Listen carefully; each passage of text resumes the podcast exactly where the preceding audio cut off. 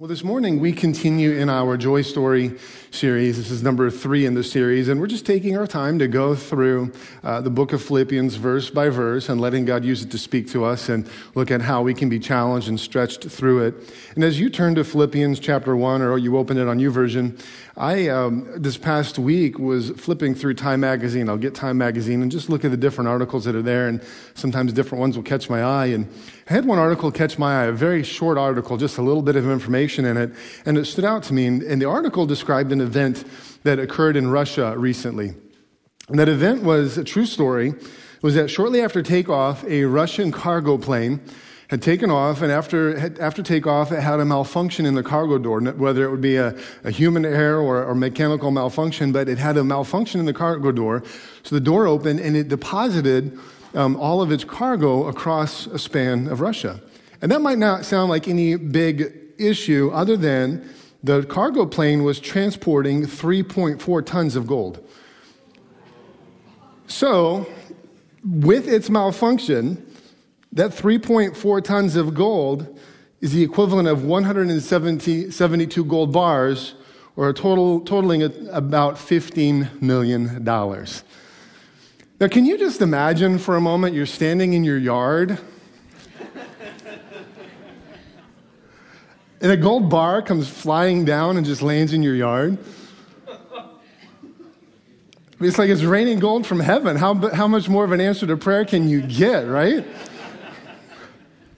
And I had, as I read the article, I had this thought hit me, and it wasn't intended to be a funny thought, but it just hit me.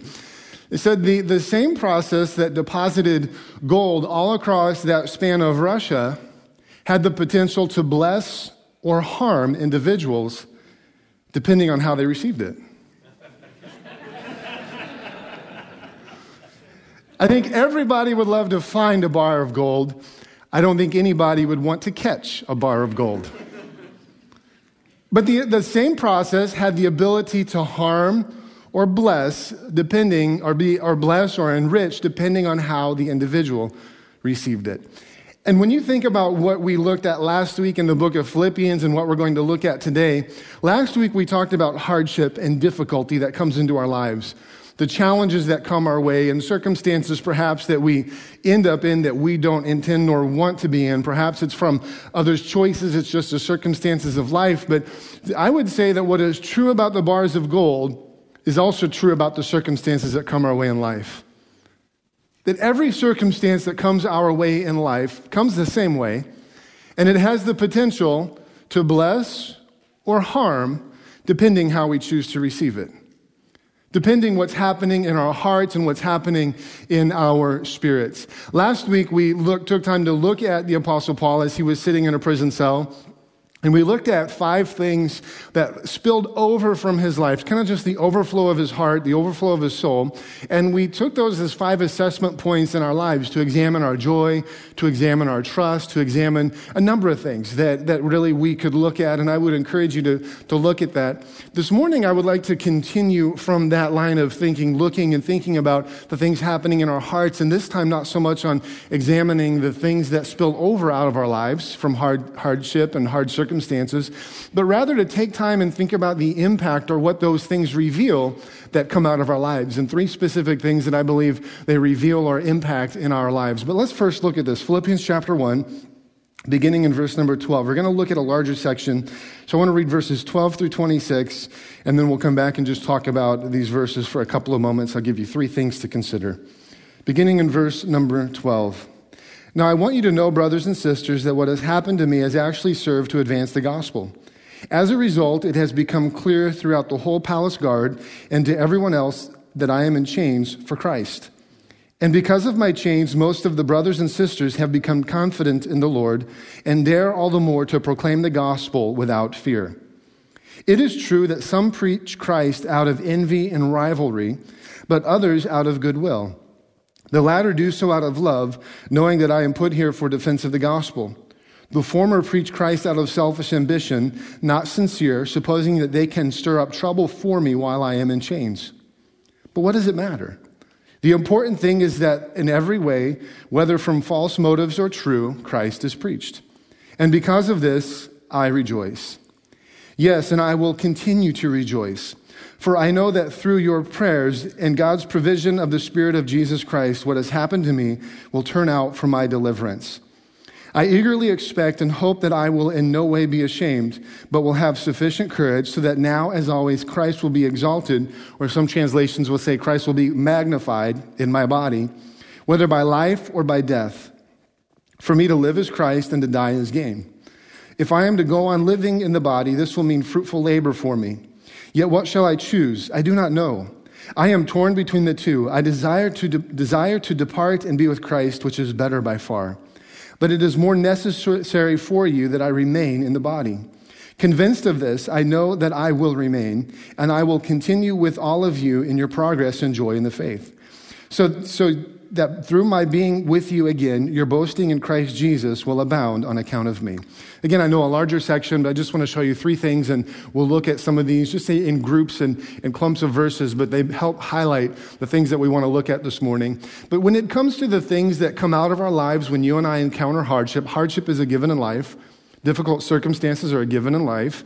Again, whether it be from your own choices, whether it be from the choices of others, or rather it just be the flow of life and where life is happening around you, that you're going to encounter those things. And so, as we talked about last week, looking at the things that flow out of our lives this morning, I want you to look at the things, the three areas that are impacted based on what comes out of your life. And the first thing is, I believe how you handle your circumstances reveals a lot about your faith. That how you choose to handle your circumstances really is a litmus test. It's a revealer of your faith. Look in verse 19. There's a number of verses we could look at uh, from this passage that we're looking at, but just to highlight one, verse 19. Paul says this For I know that through your prayers and God's provision of the Spirit of Christ Jesus, what has happened to me will turn out for my deliverance. He says this with assurance. He says, For I know that through your prayers and God's provision of the Spirit, things are going to be okay. It's not a matter of he has this hopeful thinking.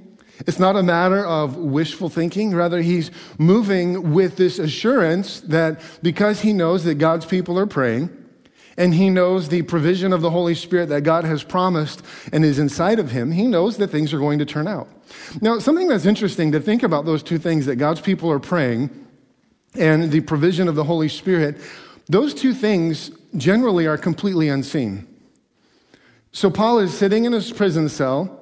He's chained to guards. We'll look at that in a moment, but he's chained to guards. And he says, My hope is anchored in things that I cannot see. My hope is anchored in something that is quite opposite of what my circumstances around me would tell me. He says, I, I trust in the faithfulness of God's people praying. Really puts weight on when someone give, expresses a need to you, and you say, Well, I'll keep that in prayer to really think about the impact and the power that comes with that willingness to pray, that he depended on the fact that people were, in fact, praying for him.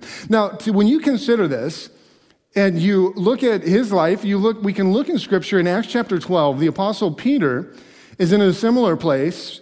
He's chained to prison guards. He's in a cell. He's being held for what most likely would be his execution. And as he's there, the story goes on to tell us that God's people are praying in another place. They're gathered and praying in someone's house. And as they're praying, his chains physically fall off. An angel comes and opens the cell door and leads him out and leads him back to the prayer group that was praying for him. I'm sure that Paul knew all about that circumstance, and yet Paul does not have the same experience. And while he doesn't have the same experience, he can still speak with such assurance and confidence in the faithfulness of God through God's people praying and through the provision of the Holy Spirit in him. And really, what we see when you look at this is, is what Paul's life reveals. The book of Acts is a great example if you look through the book of Acts and you'll, you'll see just one story after another, a lot of it happening in Paul's life of circumstances and hardship. One time he's getting stoned, another time he's having just all these circumstances. He's getting arrested and he's beaten. All these circumstances that are coming out, but every circumstance, the way he responds in that is it reveals that instead of seeing himself as a victim, he realizes that he can be victorious through it. And the faith that comes out of him in the midst of what he's facing it's just, I mean, it's amazing. In the city of Philippi, Acts 16, we, we've looked at this, uh, but it's the, it's the people that he's now writing to. He's been beaten, He's sitting in the middle of a prison cell at night, and the faith that comes out of him in the hardship and how he replies to the circumstance is a song of worship. I mean, it's just, it's amazing. It's challenging. I believe it's convicting for all of us to, to stop and to look and to consider just the, how he demonstrated. One specific story is found towards the end in the book of Acts. And uh, Peter, Paul, rather, is, he's been arrested and he's now been arrested. He's arrested because he's falsely accused, and it's partly where he's now been arrested, and we see him in chains as he's writing this, this book. But in Acts 27 and 28, not only is he arrested, he's then put on a prisoner transport ship to try to begin to get him to Rome. And in the prisoner transport ship, as they're going along, you can, you can read the full account in Acts 27, 28, but there's a certain point where he, God gives him insight, and he advises the captain of the ship, hey, we need to go sail this way or not that way. And, and he had built relationship with some of the soldiers soldiers who were there, but it says the captain did his own thing, and they ended up in the middle of a storm. They were in a storm, and the, what the Bible tells us, they were in a storm at least 14, 15 days. No hope of being saved, no sign of land, couldn't even see the sky. They're in the middle of this storm, and, and Paul's faith continues just to be, to shine really. The circumstances continue to show the content of his faith and, and his faith, trust in the faithfulness of God. But then so that, so they, they're shipwrecked. And as they're shipwrecked, then he finally, he, he climbs ashore. He's there with the soldiers, there with the other prisoners. He climbs ashore. Then I want you to see what happens as he climbs ashore. He's gathering wood. He's gathering wood for a fire with the other ones who are there. Some villagers have come out. Look what happens. Can you put that on the screen, Acts chapter 28? Acts chapter 28, verse 4. It says he, he grabbed a, a, piece of wood, went to put it on, a fire, on the fire, and a viper, a poisonous viper, came out and bit him on the hand. Talk about from bad to worse, right? Acts chapter 28, verse 4. It says, When the islanders saw the snake hanging from his hand, they said to each other, This man must be a murderer, for though he escaped from the sea, the goddess justice has not allowed him to live. Now, just pause there for a moment before we go to the next verse. It says that they, the islanders saw the snake hanging from his hand. Now, this, this, when I read this, I don't look at this and I don't think this is like a, a bang bang moment where he, he's putting it there, the snake bites him, and he throws it off into the fire, because that's what happens.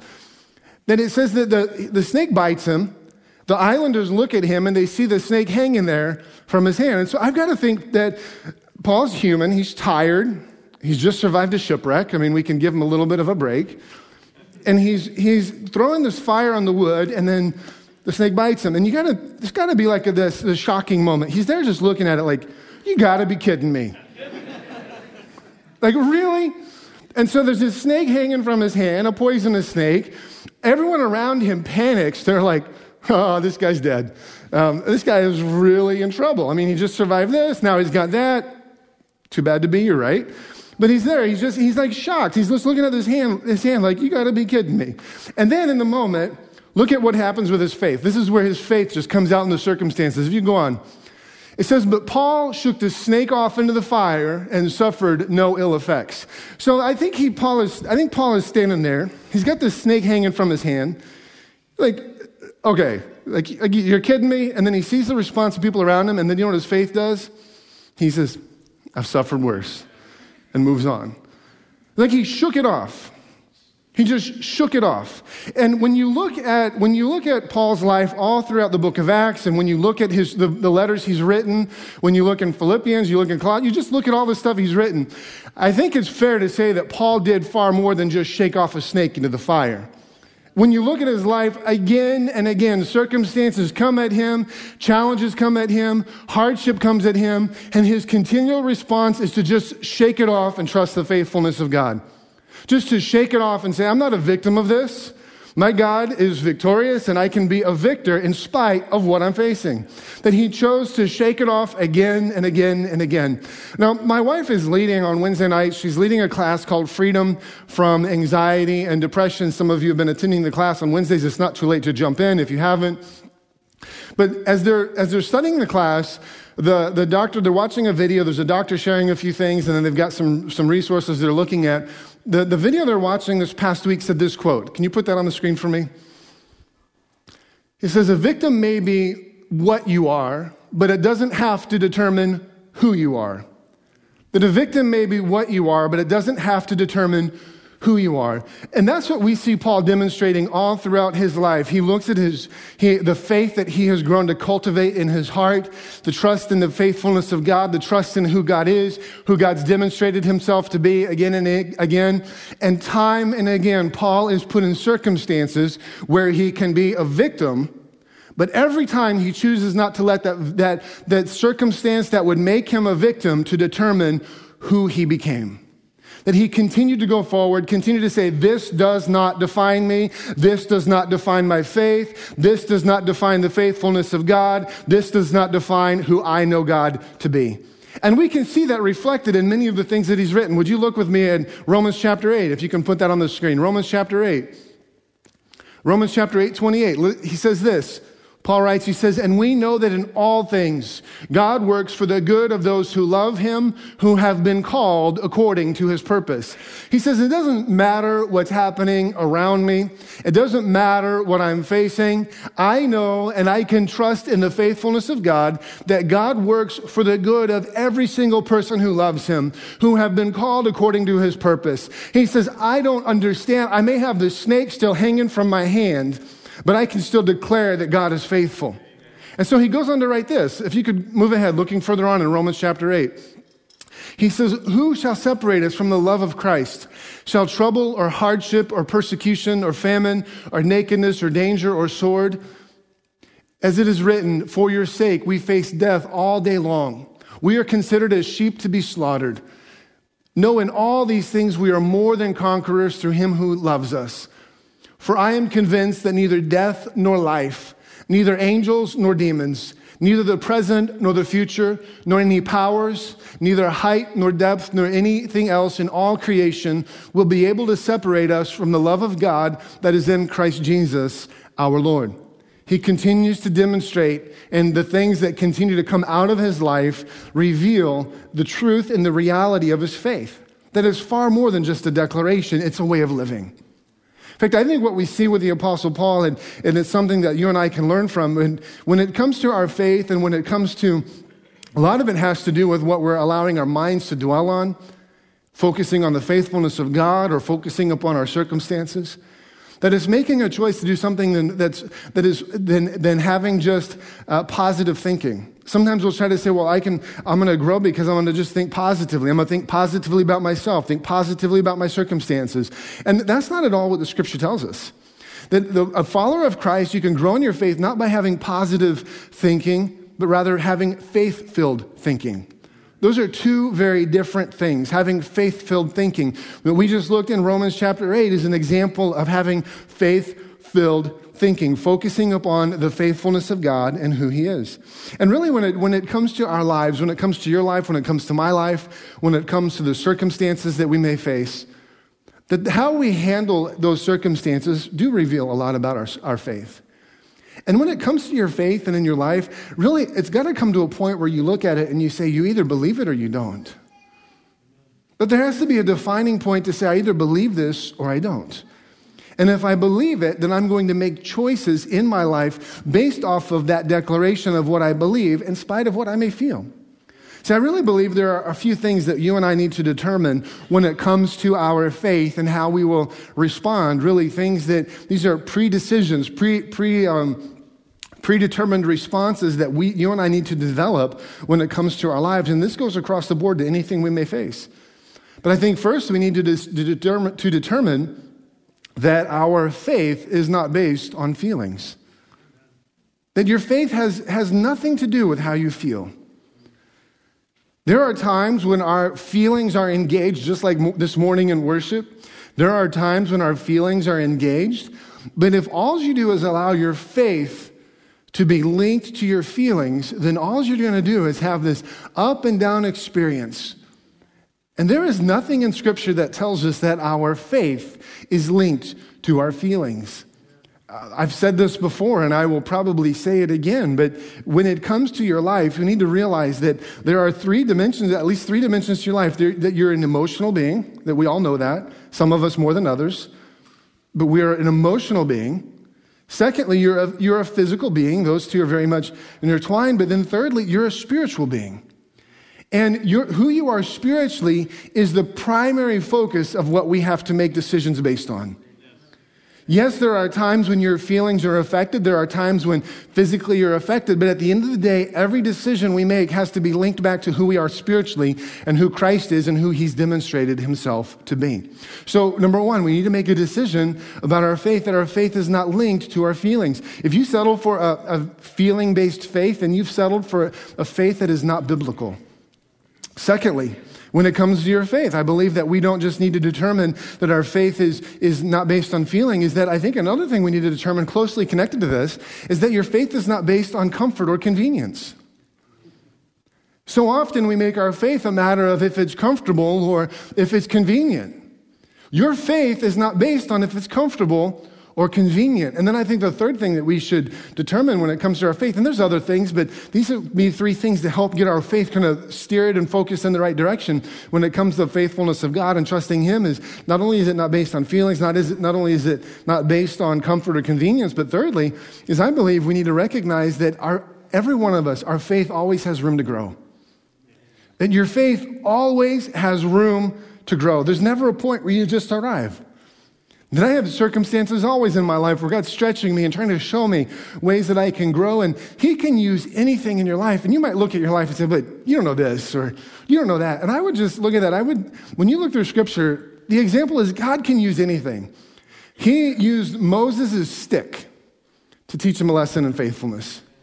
He used, he used a woman named Esther, he used her beauty to help her lean on his faithfulness. He used a man named Gideon, his water pitcher. He used that to give him a lesson on faithfulness. He used Paul's chains as an example of faithfulness. And I think every single one of those for you and for me this morning is a reminder that God can use what you're holding or he can use what's holding you to grow your faith.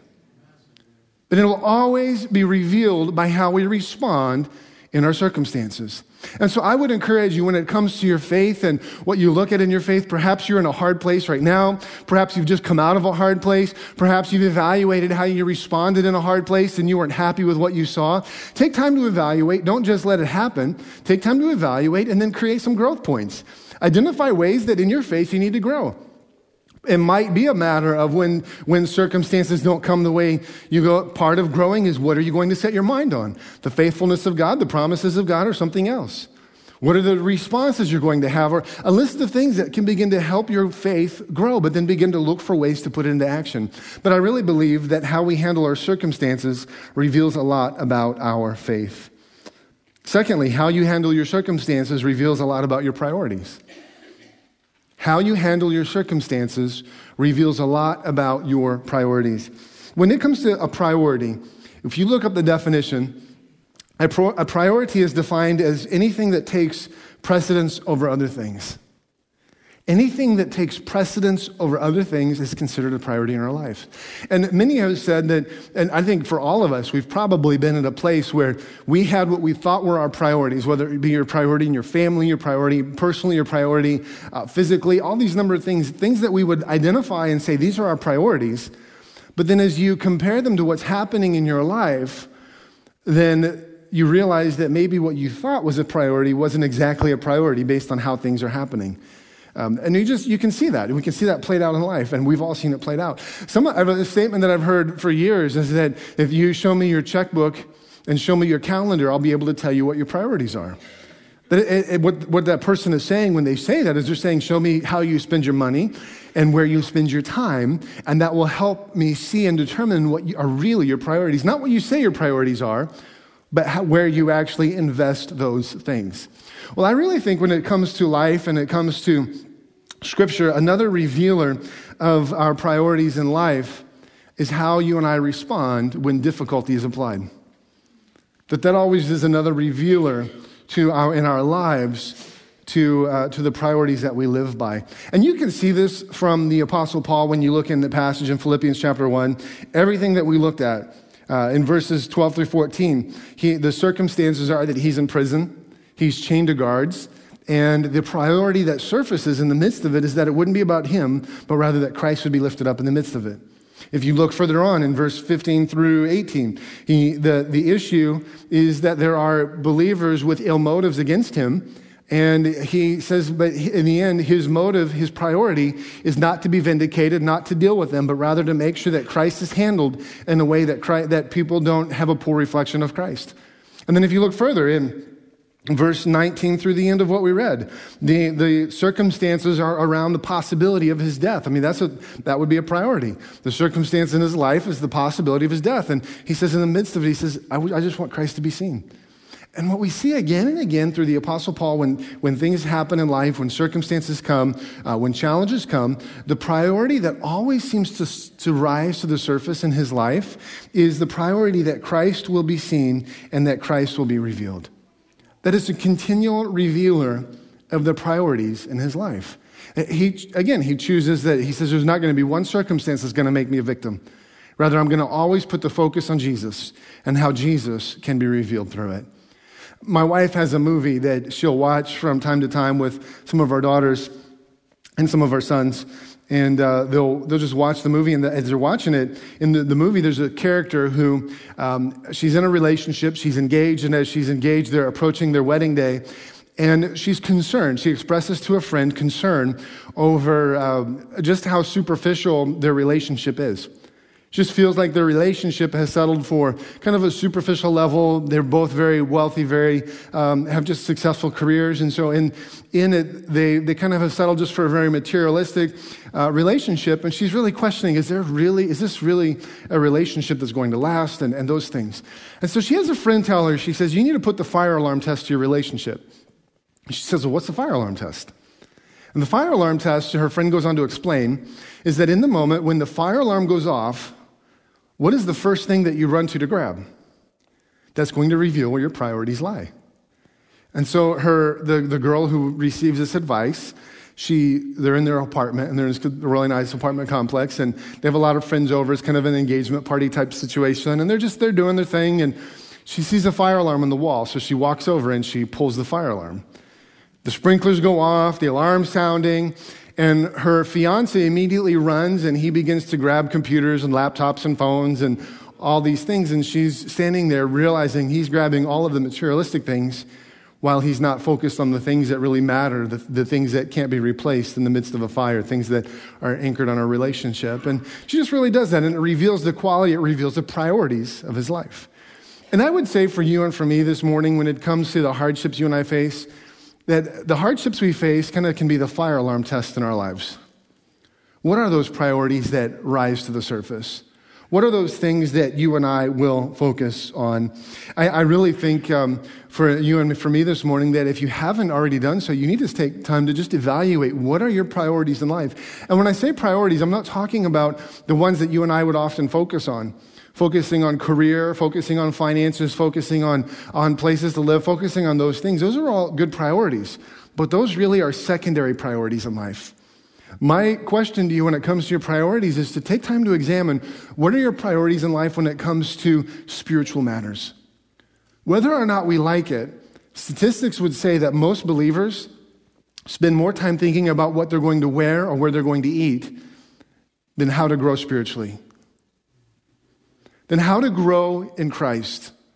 Statistics will just show that. And so I would encourage you and I would challenge you, if you haven't ever done so, take time to begin to examine what are your priorities spiritually.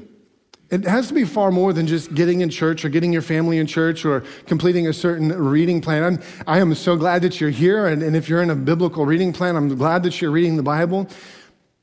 But there's, there's priorities in life when it comes to matters of faith that I believe are of great significance. So, some of the priorities that I believe would be good for you to start with, and I would encourage you with, would be um, priorities such as uh, how to know Christ and not just Christianity. If someone is asking you about your faith and your, your conversation is more filled about your church than on Christ, then perhaps it's a revealer to your own life of which are you settling for? I think another good priority for your life is, is to learn to think biblically and respond biblically in all things. To learn to think how to reflect Christ in all things. There's a number of priorities that I would encourage you as a parent, as a priority. The best priority you could probably have is not to get your kids to bed on time. It's not that your kids will go to college or have a good job or marry a nice person. I think the best priority, one of the best priorities that you can have as a parent is to raise your child to be a productive adult who loves Christ with all their hearts, to be passionate for Christ. And if that's your priority, the next thing I would encourage you to do is you're examining your priorities, your spiritual priorities in life for you, for your family, for your marriage, for your children. The next thing I would encourage you to do after you establish those priorities is then take time to look and examine if this is what you say your priorities are, then examine your life, examine your habits, examine how you respond, and ask yourself does the lifestyle I'm currently living reflect the priorities that I want to have? To do that assessment and examine if what you say you want your priorities to be if the life you're living is backed by it. And I would imagine for all of us, if we look at that, we'll find many areas that we need to grow in, many areas that we really need God by His grace to stretch us and help us. And the great thing about the Christian faith, the great thing about your relationship with Christ, is that it's never a matter of what you can do. It's never a matter of how good you can get or what you can change about your life. The Christian life, the best way to view it is the Christian life is always lived in partnership with the Holy Spirit. It's always lived in partnership with how the Holy Spirit is working in us. The Spirit of God is working in us and leading us in change, leading us to identify things. Several verses I just want to show you in Philippians, just to show you this is all throughout Philippians, but just, just show you five verses from Philippians that point this out that, that it's God is committed to his work in you. And our willingness, your willingness to be a part, is in partnership with what he is already at work doing. Look at this with me. Can you put the first verse up? In Philippians chapter 1 verse 6. It says, being confident of this, that he who began a good work in you will carry it on to completion until the day of Christ Jesus. He's committed to the work that he began in you. If you could go to the next one, Philippians 1:19. This is a verse we've already looked at. For I know that through your prayers and God's provision of the Spirit of Christ Jesus, what has happened to me will turn out for my deliverance. If you could go to the next one. Philippians 3:12. Not that I have already obtained all this or have already arrived at my goal, but I press on to take hold of that for which Christ Jesus took hold of for me. If you could go to the next one. Philippians 4:13. I can do all things through him who gives me strength. And before you move on, we'll quote this verse for all sorts of different things. This is one of the key verses for my family and I that we've memorized and we quote. And uh, some of my kids would quote it before a sporting event, before different things. And I'd imagine others here have that. This is a, this verse I've seen in tons of Christian scenarios and plaques and things. But to put this verse in context, and, and, we'll look at it in the weeks ahead, but to put this verse in context, he's talking about being satisfied in what God provides even when finances are lacking. It's a reminder that when, so when you're looking at your priorities in life, if you've made finances or wealth a key priority, then perhaps it's time to re-examine what is really supposed to be the priority in that. Uh, Philippians 4.13, if you go to the next one. And my God will meet all your needs according to the riches of his glory in Christ Jesus. And I think that's it. Is there one more? That's it. Uh, and there's many more that you could look at and that I would encourage you to examine, but it's a reminder that Christ, that he's always working. He's always working. And when you recognize areas in your life that need to grow, when you recognize those priorities and you see how far you fall short on those priorities, to remember that you don't have to go at it alone. The best thing to do when it comes to your faith, when it comes to these priorities, is to present them to God and to present them to Him and say, God, I need you to help me to know how to grow in this area.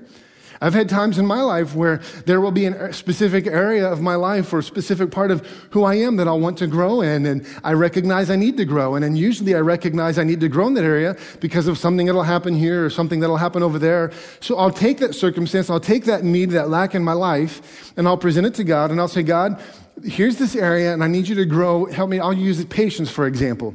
I say, God, I need you to help me to grow in patience. I need you to help me to grow in this. And as I continue to present that need to Him, and I may not immediately see a visible result, I may not, visit, uh, may not visibly feel far more patient in a certain, certain moment, but I've noticed that gradually over time, as I continue to present it to Him and keep my heart and my mind aware of it, that He is bringing me into a place where He begins to provide. So then I'll look back and I'll realize, wow, I, there was a patience there that I don't remember seeing before. But it's a reminder that He's working and He's committed to the work that He's doing in you.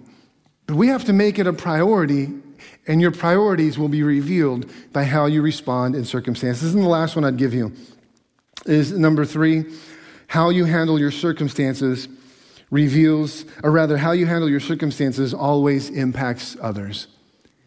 How you respond will always have an impact on others. Look in verse number 12. He says, Now I want you to know, brothers and sisters, that what has happened to me has actually served to advance the gospel.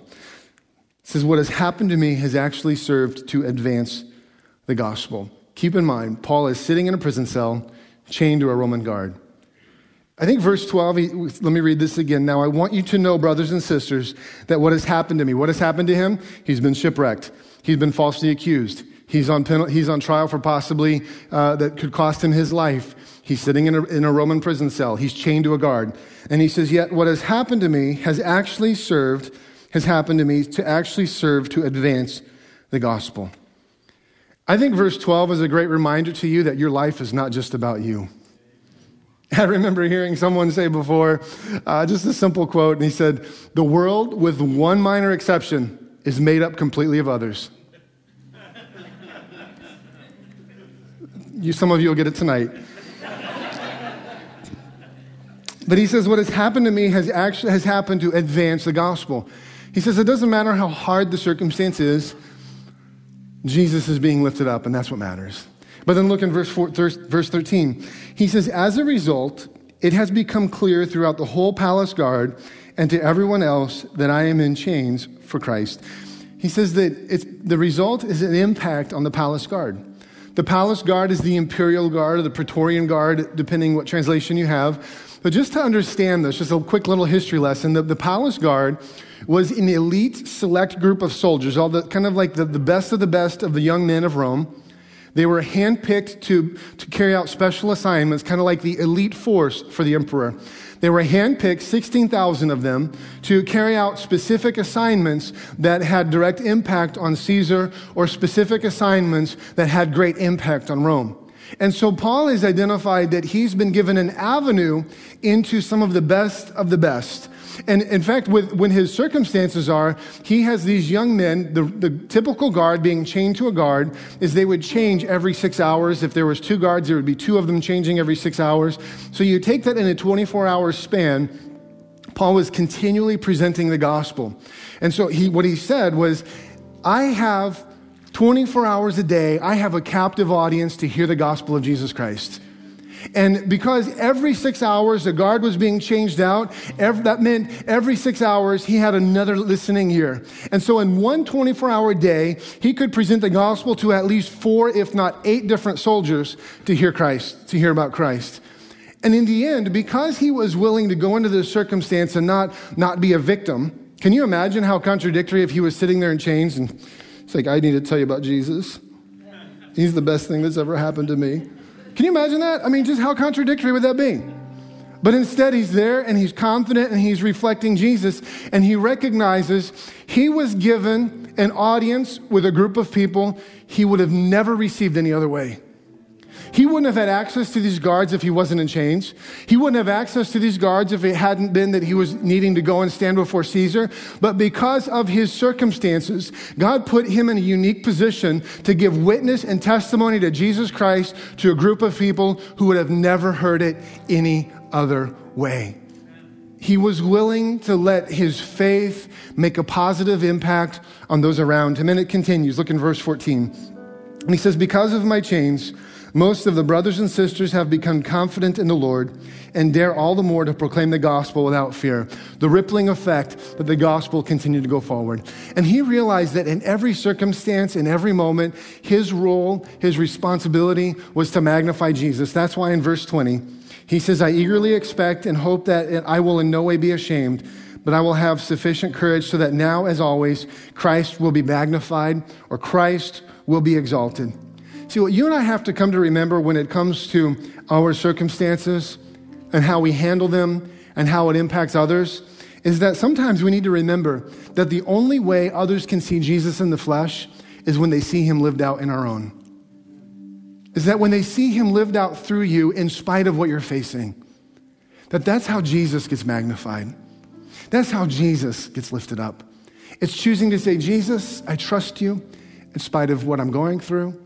I trust you because of who you are and because of what you declare. I invite you to stand with me this morning as we close.